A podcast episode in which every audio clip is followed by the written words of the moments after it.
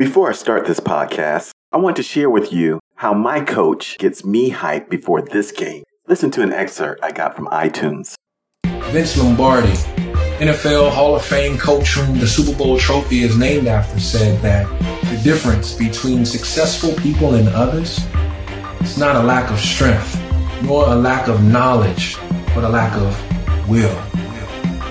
Well, it's the builder, and it's time to build minds with minds like mine. I want to welcome you to Will Wins Days. Woo yeah! That was W I L L Will Wednesday by Corey Briggs. My producer is trying to book this guy because he's got the right stuff. You know what I mean? Now, on to lecture three. Good day, everyone, and thank you for tuning in to Answers with Dr. J the continuation on business plans and proposals, following up from our interview with David Francois. This is a business and industry podcast created to give you what you need to succeed, bringing my college business classroom directly to you. I've learned a lot over the years, and more importantly, I've won a lot. And I know winning is why you're listening. This podcast is going to teach you to win at every aspect of business. Live your dreams, not someone else's. This pie is big enough for all of us. However, you must have a business plan or a proposal for you to truly know and to share with others the direction you plan to take your business. That's why Lecture 1 of this podcast series began from the ground up with creating business plans and proposals. Lecture 2 included the startup not for profit corporation, a School of Construction Resource Center, and its founder, David Francois. We distinguish that not for profits like David's business model sustains itself through enterprise activities its students will engage in that make money for the school. The most important thing about not for profits we have not discussed is the difference between a not for profit and tax exempt not for profit for IRS purposes. All IRS tax exempt entities are not for profit, but not for profits are not all IRS 501c class tax exempt entities under the IRS code. The difference is huge in where the latter, forming an IRS tax exempt organization, requires everything from the articles of organization that you file with the state division of corporations to your purpose and members is scrutinized to a higher standard of requirements. The benefit to consumers of your product or service is a tax write off. We'll talk about tax exempt entities in a future lecture. Until then, I'll be happy to help anyone looking to form a tax exempt organization, like a church. This podcast, for example, is for charitable purposes, so you're listening to a not for profit podcast. That means any revenues generated by your listening goes to Juris Genus the Juris Scholar Foundation Incorporated, a 501c3 not for profit that's provided financial support to disadvantaged students since 2003, although established in 2002. So, when it comes to the purpose of this podcast, bottom line isn't to make a bunch of money. If it does, we'll be able to give away a lot more scholarships than we have.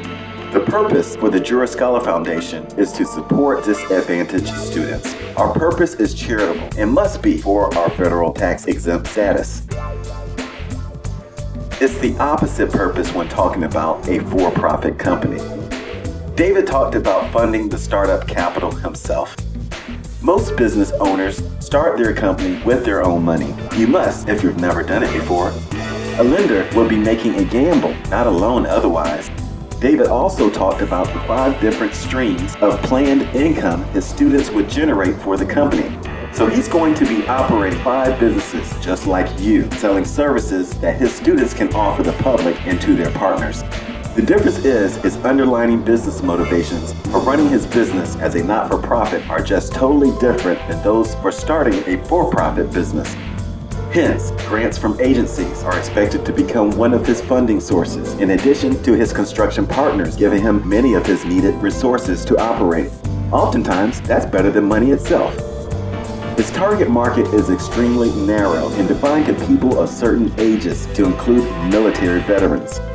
Granted, a not for profit could make a prosthetic for military veterans. That's a similar niche, but you'll probably have to offer many, many different types of features if you did in different types of prosthetics.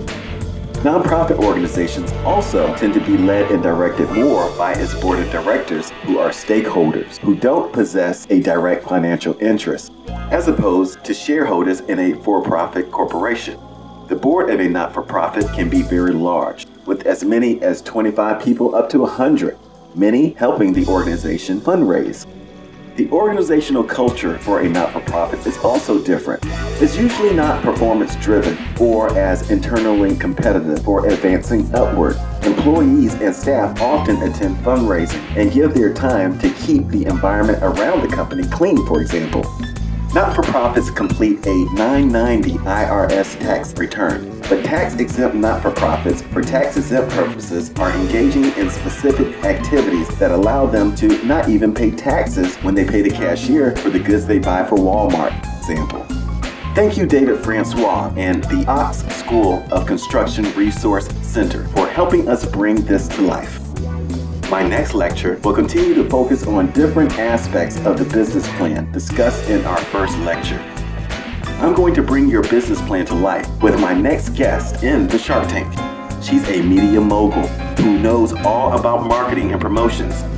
In two sentences, her website reads, and I quote, I lead influencers in telling their personal story to define and build branding, editing, writing, and digital marketing solutions. Close quote. Business planning is not what it used to be when it comes to what you put in it for marketing, planning, and promotions.